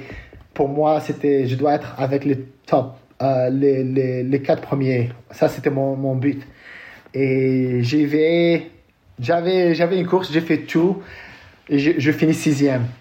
Et pour moi, j'étais, j'étais, je sais pas comment ils disent en français, mais un peste. Euh, T'étais vénère, quoi. ouais, tous les, tous les sentiments de. Euh, donc, euh, j'avais, j'avais imprimé les résultats de la course et on m'envole à San Francisco. Je regardais les résultats, je regardais la natation, je regardais la transition, je regardais le vélo je comparais avec les autres, je regardais la transition. Tout le monde, je sais pas comment c'est passé, mais tout le monde est devenu plus rapide. euh, j'ai pas ralenti, mais tout le monde est, tout le monde est préparé pour les jeux. Tout le monde est très fort. Et pour moi, dans le vol, c'était 10 heures à San Francisco. Je pensais, qu'est-ce que je vais faire en l'espace de 3 mois? Qu'est-ce que je peux faire? Je peux pas devenir euh, une minute plus rapide en vélo, en course à pied, en, en 30 secondes en natation qu'est-ce que je peux faire dans ces trois mois pour maximiser mes chances bah, tu peux faire tomber les concurrents. ça, Non, ça, c'est pas, c'est pas l'esprit sportif. Désolé. non, euh, donc, euh, donc, j'ai passé beaucoup de temps en, triathlon. J'ai un peu d'apprentissage. Donc, pour moi, la première chose, c'est, c'est de, de, de, se concentrer sur les, les choses où ça ne demande pas d'effort physique, c'est-à-dire les transitions. Ça, c'est la première chose. Se concentrer sur la transition, essayer de réduire le T1, T2. Ça, c'est la première chose. Ça, c'est dans le vol, dans mon retour. Deuxième chose, c'est regarder la, la, course à Rio, regarder la transition, regarder la, c'est quoi la course en vélo, c'est quoi la course en, course à pied, c'est quoi la course en natation. C'est-à-dire, c'est se concentrer sur les détails. Donc, euh, donc, quand je suis rentré, j'ai parlé avec mon entraîneur, on a, on a ajouté des séances de, de vélo, mais, mais des séances spécifiques. On, était, euh, on avait, je me rappelais bien, 16 demi-tours en 20 km. L'objectif dans deux mois, c'est de faire des demi-tours et accélérer, demi-tours accélérés, deux fois par semaine. Et ne le pas faire dans un plat, c'est un peu incliné. Quand tu viens euh, à la descente, tu fais demi-tour et tu accélères en montée. Donc, juste faire ça deux fois par semaine et juste c'est comme un, un, entraînement. Juste pratiquer de demi-tour, mais aussi l'accélération. L'accélération. Cette accélération, parce que tu ralentis, tu dois accélérer. Ça, c'est la première chose. Deuxième chose, c'est la, transition. Euh, swim exit to the T1. C'est quoi la distance? J'ai mesuré la distance. C'est rapide avec les béquilles ou avec une, prothèse pour courir de, de swim exit euh, à la transition? Donc j'ai mesuré les deux, je suis allé à la piscine, j'ai pratiqué les deux, j'ai j'ai comparé le temps, c'est quoi le plus rapide, c'est quoi le plus pratique pour cette course. Et beaucoup, beaucoup de détails, beaucoup de détails pour, pour Rio. Et aussi, la, la troisième chose, c'est la Copacabana, c'était trois heures de route de, de, village olympique. Donc pour moi, parce que j'étais tout seul, j'ai fait ce que j'ai fait, j'ai pris un hôtel à Copacabana, aucune nuit au village olympique. Je suis allé directement à la course et j'ai regardé la course chaque jour. À l'époque, il y a tout le monde qui avait peur de nager parce qu'il disait que la qualité de l'eau est pas aussi bon. Il y a des gens qui, qui tombaient malades et tout ça. Moi, je regardais du balcon de l'hôtel, je voyais tout le monde nager. Je vais aller chaque jour, je vais aller nager. Il y a, parce que je regarde, je, quand, je, quand je regardais les, les, les, Jeux Olympiques, la course des hommes, je voyais, je sais pas si vous vous rappelez, si vous regardez la course, à la, à la sortie de l'eau, parce qu'il y avait des vagues, il y avait des athlètes qui savaient surfer la vague, qui ont pris avantage. Et je regardais ça, et moi, pendant cette semaine, je pratiquais que ça aussi. C'était, pour moi, c'était un mode Rio, mode game. C'est juste les détails, les détails en addition de mes entraînements. D'ailleurs, quand je suis allé à Rio, quand je, je pratiquais la natation, j'ai perdu mes lunettes de natation deux fois. Il fallait que j'allais acheter une, paire de lunettes pour la course. Donc, c'est tout ça, ces histoires qui, qui sont passées avant. Attends, et à ce moment-là, tu te prends ton hôtel à Copacabana, T'es tout seul? Tout seul, tout seul Tout seul. Pas ton épouse, euh, pas des amis, pas le coach, tout seul Tout seul. À l'époque, il y avait, je sais pas si vous vous rappelez, il y avait le Zika virus. Oui. Euh, donc ma femme ne voulait pas prendre le risque. donc euh, je dis tout seul. C'était bien. c'est dingue parce que souvent, on se, tu sais, quand, quand on s'imagine les Jeux olympiques ou paralympiques, on, voilà, on imagine qu'en fait, tu as une équipe de 200 personnes derrière et, et en fait, bah non, tu as plein de merde qui arrive et et, voilà, on, en parlait encore avec Valentin Lacroix euh, cet été, euh, qui était nutritionniste et qui accompagnait l'équipe de cyclisme euh, sur route à Tokyo. Et il disait, bah, en fait, nous on loge dans un Airbnb, les courses, bah, c'est moi qui dois aller les faire, je dois aller, tu vois, enfin, je dois m'occuper de trouver les aliments et tout. Enfin, tu vois, alors que, ouais, c'est plein de petits détails comme ça et on, se rend pas compte en fait. Ouais, c'est des leçons qu'on apprend quand on fait ça parce qu'il faut s'adapter il faut s'adapter parce que le but, c'est de, faire, de, de performer donc euh, tous les obstacles. Et on, doit trouver des solutions. On n'est pas ici pour le tourisme, on n'est pas ici pour se chuchoter. Tu vois, s'il y a les spécialistes autour de toi, les experts, c'est bien, c'est super bien, ça aide beaucoup. Mais si tu n'as pas, tu dois trouver, tu dois, tu dois être. Tu te démerdes, quoi. ton spécialiste. Ouais, tu te merde. Moi d'ailleurs, mon ami Patrice de, de, de, Casablanca, je voulais venir et, elle, euh, elle voulait venir pour m'aider parce qu'il travaillait son vol. Elle est arrivée à Rio le jour de la course et elle est arrivée à la course pendant que je faisais le vélo. Donc euh, ça, c'est le seul ami que j'ai. Donc euh, moi, je me rappelais bien à Rio, je fallait faire tout parce que j'étais séparé de la délégation marocaine, j'étais tout, tout seul à, Copacabana, donc euh, je fais les, tout euh, moi-même. Je me rappelais bien aller à la, à la zone euh, avant de la course avec mon vélo, le home trainer, everything, my, my legs, everything, holding, everything myself. Uh, going through the security. Donc, donc mais c'était une belle expérience. Et tu as décidé de faire ça parce que enfin c'était vraiment stratégique, quoi tu t'es dit euh, j'ai intérêt à euh, m'acclimater entre guillemets, euh, aller tester l'eau, j'ai envie d'être j'ai envie d'être sur le lieu même quoi. Ouais.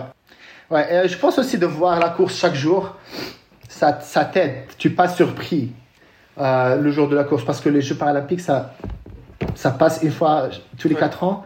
C'est un peu le choc, tu n'as pas accès à la, à la, à la, à la venue donc, euh, pour moi, chaque jour, je suis là, je, je voyais la, la ligne d'arrivée.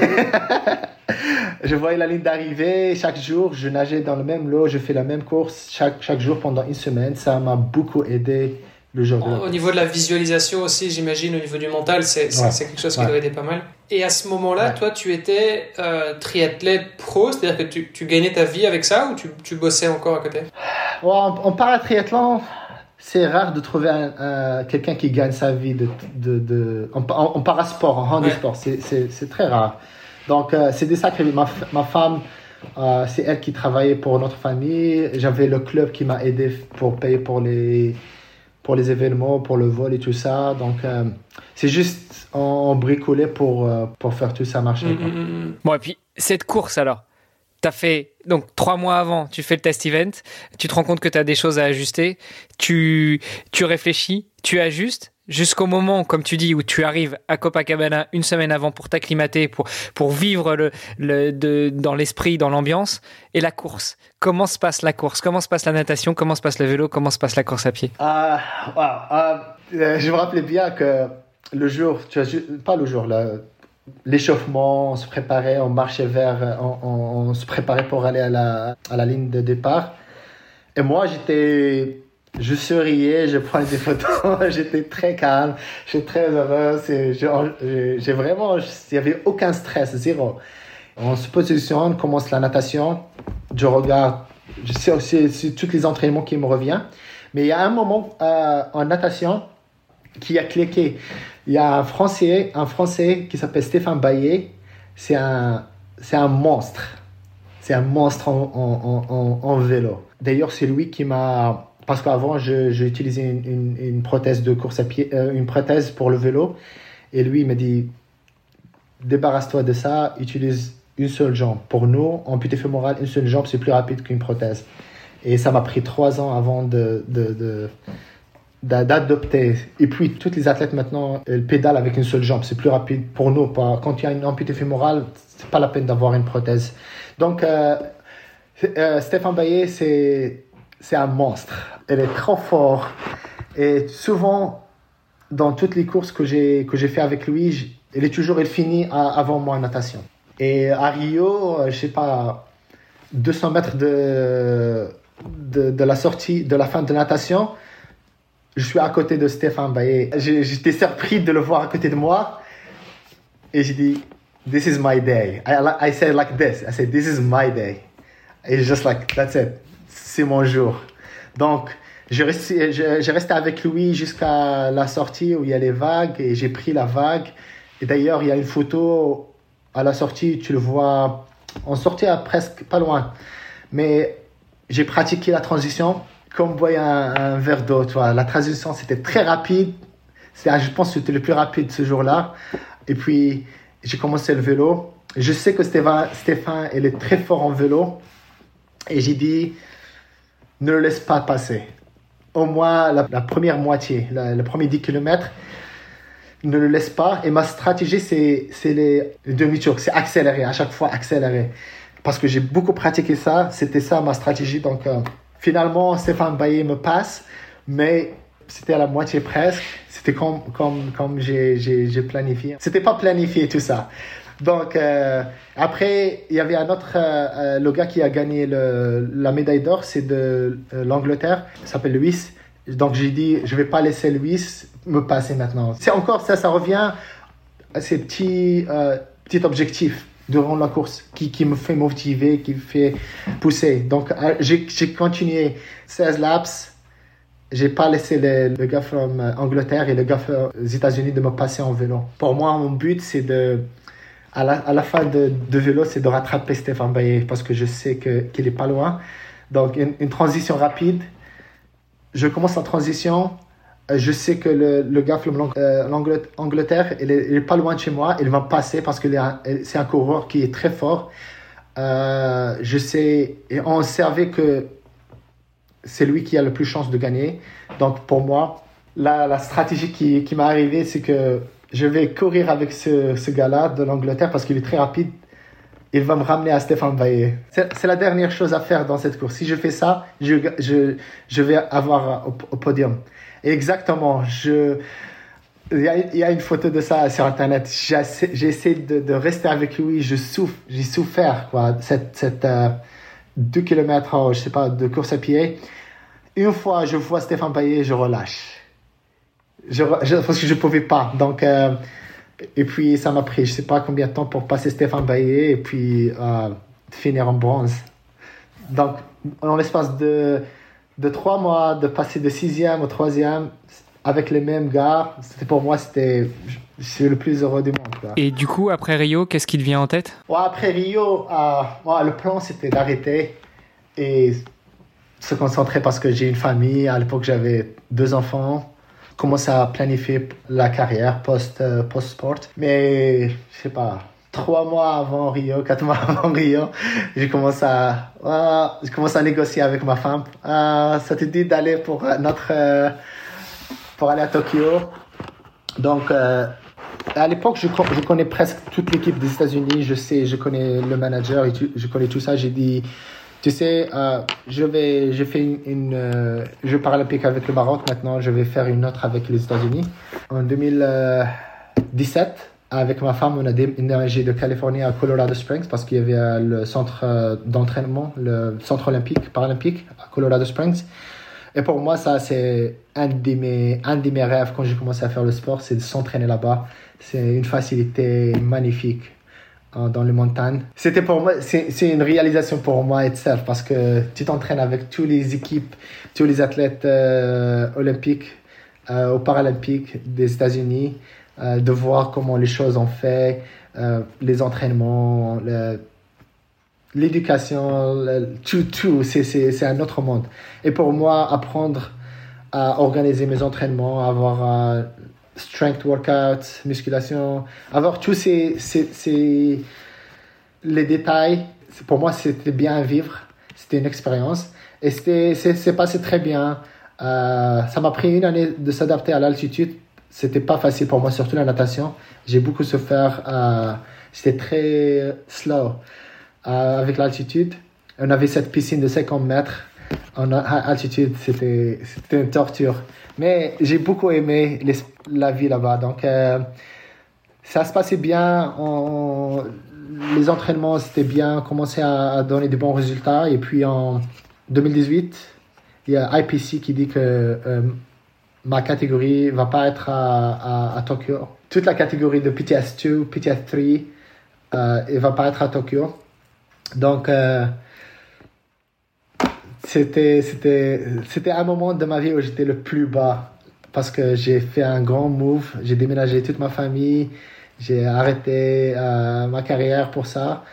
Et là, qu'est-ce qu'on va faire? Donc, euh, le programme a arrêté le, le funding, c'est arrêté pour notre catégorie, pour tous les athlètes. Donc, euh, j'ai commencé à faire un peu de cyclisme. J'ai fait le. Pour moi, c'était, j'étais là-bas le contrat va finir à la fin d'année, pourquoi pas apprendre quelque chose de nouveau? Donc euh, j'ai appris à rouler dans la piste. Et donc là, il y a un mec qui t'a parlé de la piste, justement. Tu n'avais jamais fait, tu as dit, OK, c'est bon, on y va. Pour rebondir Allez, sur va. ce que tu disais au début. Allez, va. Ouais, je pense que ça, cette mentalité, ça m'a beaucoup, ça m'a ramené à, à, apprendre beaucoup de choses. Quoi. C'est pas dans le sport, c'est beaucoup de choses. Apprendre euh, comment travailler, euh, je sais pas, fabriquer quelque chose ou solver un problème. Donc, euh, donc j'ai commencé à apprendre à comment rouler dans, dans le vélodrome. Et là, j'ai appris comment, combien les, les, les, les cyclistes n'aiment pas les, triathlètes. Ça, c'était marrant. donc, euh, en tant que triathlète, on, on, fait natation, vélo, course à pied. On, on, connaît beaucoup sur le vélo. Mais quand je fais que le cyclisme, c'est un autre monde. C'est vraiment... c'est on est comme, comme des débutants à côté d'eux parce qu'ils ils font ça jour après jour. Ils ont beaucoup d'expérience et beaucoup, beaucoup, de, euh, beaucoup de détails. Euh, donc, c'était une expérience pour moi d'apprendre. Euh, c'était pas assez pour moi de se qualifier à Tokyo en cyclisme, mais pour moi, j'ai fait mon mieux. Donc, euh, mais il y a, y a, une grosse différence entre les cyclistes et les triathlètes dans le sens où euh, les triathlètes, a priori, ils roulent pas trop en, en peloton, quoi. Et ça, c'est quand même un truc, ouais. euh, alors sauf sur la distance olympique dans certains cas, etc. Mais, mais je veux dire, c'est et même c'est pas pareil, c'est pas c'est pas du peloton où on fait des relais où on est vraiment en équipe. Enfin, tu vois, je veux dire, c'est c'est pas la même chose quoi. Ah, Donc euh, les cyclistes en général, ils ont tendance à dire que ouais, les triathlètes, ils font chier parce qu'ils savent pas rouler dans le sens où ils savent pas rouler en peloton quoi. Exactement. mais, mais les triathlètes, c'est des, c'est des, ils sont très forts, quoi. C'est, si tu le mets en ligne droite. Ah oui, euh, ils sont ils sont très ouais. forts, mais ils ont euh, il faut faire un peu la part des choses parce qu'il y a quand même beaucoup de triathlètes qui viennent du, du monde du, du cyclisme aussi, etc. Donc donc c'est- c'est c'est pas tous les triathlètes, mais c'est vrai que le triathlète qui a appris à rouler à vélo dans le cadre du triathlon exclusivement, c'est vrai qu'en général, il manque un peu de technique, il manque de euh, les codes quoi. Les voilà, on roule en peloton, ils ont tendance à être un peu dangereux parce que euh, ils se mettent pas bien dans les roues, etc. Enfin, tu vois, c'est le genre de truc, euh, euh, ça fait pas trop partie de leur de leur ADN. Et donc c'est vrai que c'est un c'est un truc qu'on peut euh, qu'on qu'on ouais, j'ai appris assez- ça assez souvent, la façon difficile, quoi. Bah, comme toujours, j'ai tu t'en l'impression es que ça, plein la gueule, c'est ça? Ah, j'ai l'impression que ça n'a pas été très linéaire tout ton apprentissage. T'as, tout pris en Ouais. prenant des portes, non? Mais c'est, bien. J'ai, j'ai, j'ai beaucoup aimé. C'était, c'est une belle expérience. C'est une belle expérience. Bon, et, et maintenant, du coup, euh, toujours sur le vélo, toujours sur le triathlon. Tu vas. Il faudrait pas qu'un mec te parle de trail parce que là, tu risquerais de dire ok, c'est bon, j'y vais. Parce que, en fait, c'est une discussion qui se passe euh, en, en ce moment euh, avec euh, USA Triathlon. J'ai, appris un travail avec euh, Visa il y, a, il, y a, il y a trois mois. Donc, je travaille, j'ai commencé à travailler. C'est pour la première fois d'avoir. Avant, j'ai travaillé à mi-temps. J'avais pas des, des... J'avais beaucoup de flexibilité. Maintenant, c'est 8 à 5. C'est récent. Ça, ça a commencé en septembre. C'est beaucoup de travail pour moi de rester assis pendant 8 heures par jour. Donc, euh, euh, il y, a, il y a- il y a une chance de, s'entraîner pour Paris euh, en triathlon avec l'équipe des États-Unis. On essaie d'avoir une façon de, de s'adapter. J'ai 39 ans maintenant. J'ai pas beaucoup de, de, de sprint en nuit. J'ai beaucoup d'endurance, mais pas beaucoup de sprint. Donc, euh, on essaie de, trouver une façon de, préparer pour Paris, mais euh, intelligemment, euh, en considération mon travail aussi, mon âge. Donc, c'est en préparation pour l'instant. Donc, ça, ça, ça sera la dernière fois. Parce que, pourquoi les États-Unis? Parce que moi, ça, ça fait plus de 10 ans que j'habite ici, mais aussi j'aime beaucoup l'équipe ici. Le manager qui, qui gère l'équipe des États-Unis, c'est une personne magnifique qui, qui, qui aime le sport et qui, qui a envie de, de m'aider. Il a, il a envie de qu'on finisse cette journée qu'on a commencé en 2018. Donc, on va essayer de faire ça cette année, euh, en, en 2024. Euh, J'ai beaucoup de compétitions. Il y a un Français, un nouveau Français qui s'appelle euh, Jules. C'est un, un nouveau monstre. Elle est trop rapide. Il a gagné la championne du monde à Abu Dhabi, où j'ai fini dernier. Donc, euh, j'ai beaucoup de, beaucoup de travail à faire. Donc, on va, on, on va savoir euh, comment ça va se passer pendant les, les trois prochaines années. En parallèle de ça, il y a avec deux, euh, deux amis. Un est double amputé et un il a une, une malformation de, de bras. On a commencé ce projet. C'est un projet qui va, qui va prendre, je sais pas, 10, 15 ans, je sais pas combien. C'est euh, en fait de connecter le point le plus bas, euh, le point le plus haut de chaque continent. Donc, euh, par n'importe quel vélo, canot, hike, whatever. Donc, on a fait, juste avant la, la, Covid commencé, on a fait South America. Donc, euh, on a commencé de Patagonia en vélo. On a roulé, je sais pas combien de kilomètres, pendant 4 semaines. Patagonia all the way um, en Argentine. Euh, on a fait Aconcagua, on a monté Aconcagua. Donc, ça, c'est le lowest point, highest point in South America.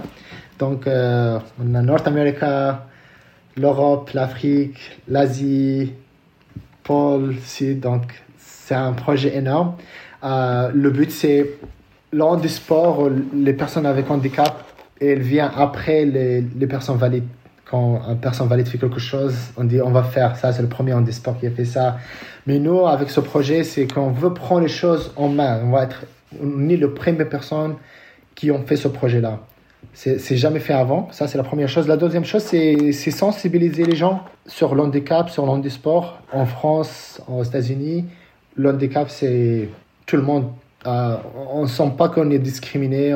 Il y a des choses, mais c'est pas c'est pas quelque chose qui va stopper, euh, bloquer ta vie. Mais il y a des endroits où parfois, jusqu'à maintenant en Afrique, quand tu as un enfant avec euh, handicap, tu es, mieux que t'es parfois dans, des petits villages, tu es exclu du village à cause de ton handicap.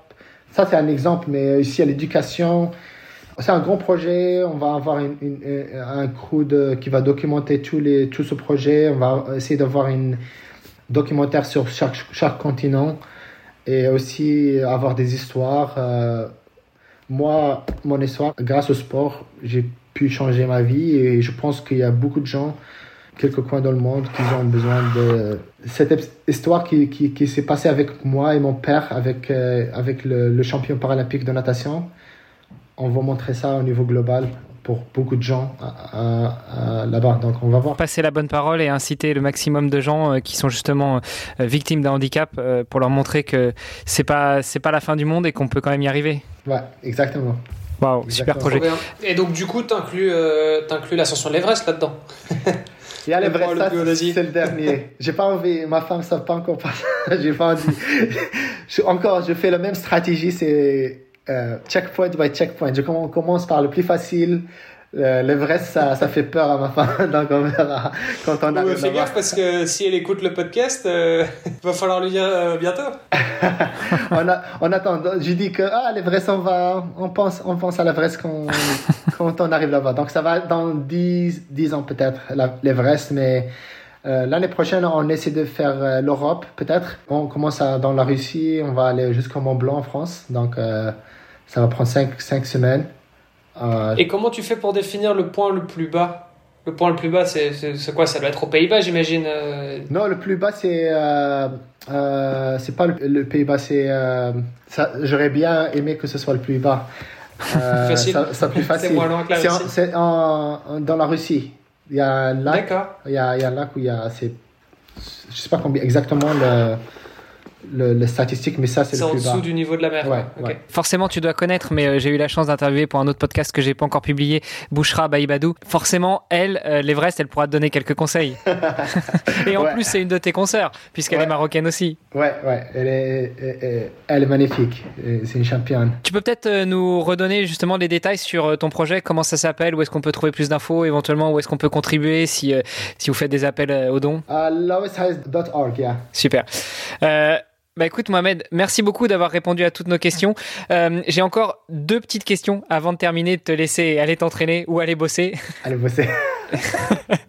La première, euh, le podcast s'appelle Devenir triathlète. On l'aura bien compris, tu es passé par beaucoup d'étapes pour en être là où tu en es euh, actuellement et peut-être tenter de représenter euh, un autre pays au JO de Paris en 2024. Mais du coup, selon toi, quel est le meilleur conseil qu'on puisse donner à quelqu'un pour devenir triathlète? Ah. Oh, personnellement, je pense que il y, a, quelque chose de différent par rapport au triathlon. C'est différent d'autres sports. Parce que moi, j'ai essayé le, cyclisme, j'ai essayé la natation by itself, euh, mais le triathlon, c'est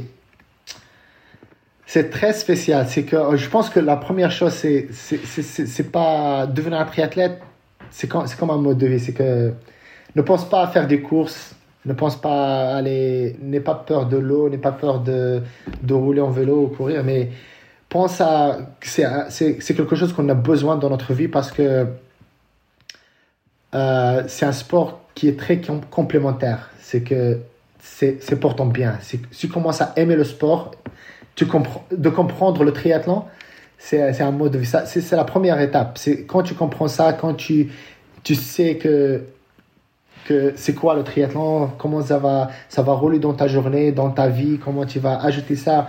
Moi, je parle des gens qui travaillent, des gens qui ont des responsabilités, comment ils vont ajouter ça dans leur vie.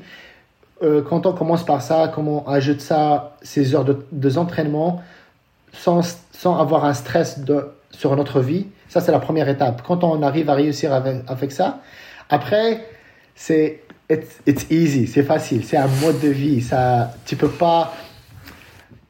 Ça, ça, ça va planifier ta vie pour, pour, pour le mieux. Ça, c'est.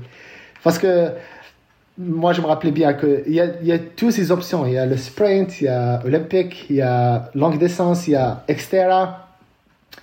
C'est, des options qui te, qui te mettent en, en contact avec la nature d'une façon ou d'une autre. Donc, pour moi, le, le premier conseil, c'est juste, just have fun. It, it's, it's, it's good for you. Like, it's good. Trust wow. in that. Yeah. Super, merci beaucoup. Et puis, euh, euh, bah, la dernière question que je pose à tous mes invités pour pouvoir euh, continuer d'échanger avec toi, pour suivre un petit peu tes aventures, pour te soutenir, pour peut-être venir te voir à Paris en 2024, où est-ce qu'on peut te retrouver sur les réseaux? Non, je vais revenir sur un conseil sur devenir un triathlète. Il y a quelque chose qui m'est arrivé, surtout au début de quand j'ai fait les, les Ironman, les longues distances. Il y a toujours, quand, tu, quand tu sors, quand tu sors de la natation, il y a beaucoup de gens, il y a l'adrénaline et tu commences le vélo très fort. Et après, au bout de. Je, commence, je parle de longue distance. Après 5 km, tu chutes. Et c'est la même chose en course à pied. Il y a les gens qui t'applaudissent, tu aimes beaucoup ça. Et en course à pied, tu commences très fort. Et après, tu chutes. Donc, euh, un Ironman ou half Ironman, just be yourself. Trust the pace, uh, like, um, pace yourself. Okay. Pace yourself. That's it. And you can finish Ironman. Pace yourself. That, that's the key. Um, cool. Ouais, je vois beaucoup de gens qui font cette erreur et ils arrivent, ils finissent pas la distance. C'est juste à cause de ça, parce que ils commencent trop fort en vélo et en course à pied. Pace yourself from the beginning. Uh, social media, uh, uh, je suis Instagram, Mohamed Lahna. Yeah, Instagram, LinkedIn. I'm in LinkedIn all the time. That's it. Pas trop, pas trop en Facebook, mais juste Instagram et uh, uh, LinkedIn. Cool. Bon, bah écoute, on va bien suivre, suivre ça. Euh, aussi. Tous tes, tous tes prochains projets. C'était hyper cool en tout cas de, de t'écouter euh, dans, dans ça. Enfin, c'est pour moi, ça m'a donné une grosse claque là et je, je me dis qu'il est temps que j'en fasse encore un peu plus parce que euh, voilà, on a, on a vrai, quand on t'entend, en tout cas, on n'a vraiment aucune excuse, quoi. Faut qu'on, faut qu'on en fasse bah, plus. Euh, ça, ça, avait déjà bien commencé le no excuse avec euh, Philippe Martin qui, qui a des, des, semaines de, de, 90 heures et le mec il trouve le temps de, de faire 41 Ironman. Donc finalement, Philippe nous a dit de venir de, de t'interviewer. Donc on continue bien avec toi. Peut-être que je pourrais rajouter une troisième question du coup pour qu'on continue dans cette série. Qui est-ce que tu nous conseillerais d'aller interviewer si on avait, si, si tu devais recommander un ou une triathlète ou un ou une sportive? Ah, Stéphane Baillet. Stéphane Baillet, c'est role model for me. C'est essayer de, de, le battre. C'est lui qui m'a poussé de devenir un bon triathlète. C'est essayer de, euh, de le battre. Et je pense que j'ai pas réussi une seule fois, c'était dans les Jeux paralympiques. Il m'a battu dans tous les événements de ITU pendant 4-5 ans. Donc, euh, ça marche. Bah, Stéphane, si tu nous écoutes, euh, voilà, tel bienvenu. Stéphane Baillet, c'est un, un gars magnifique, très fort. Ah, c'est. C'est un monstre. ok, bah écoute, on, relève le challenge. Si tu nous écoutes, Stéphane, euh, contacte-nous. Et puis, si c'est pas le cas, de toute façon, nous, on viendra à toi et, euh, et tu passeras aussi dans le podcast, j'espère. Ah super, génial. Bah écoute, merci encore Mohamed pour euh, euh, pour le temps qu'on a passé ensemble. Presque deux heures d'épisode, c'était génial. Euh, comme l'a dit Olivier, on a pris des claques. Maintenant, on n'a plus d'excuses. Donc, on te souhaite une bonne continuation, une bonne journée parce que pour toi c'est le début de la journée. Et puis Olivier, bah on se donne rendez-vous la semaine prochaine pour un nouvel épisode. Yes. Super. Salut Mohamed, ciao. Merci beaucoup. Super, merci. Merci d'avoir écouté cet épisode jusqu'au bout. N'oubliez pas de rejoindre notre groupe Facebook pour discuter avec les invités, commenter et poser vos questions. Et Olivier et moi, nous vous répondrons dans un prochain épisode. À la semaine prochaine. Salut les sportifs.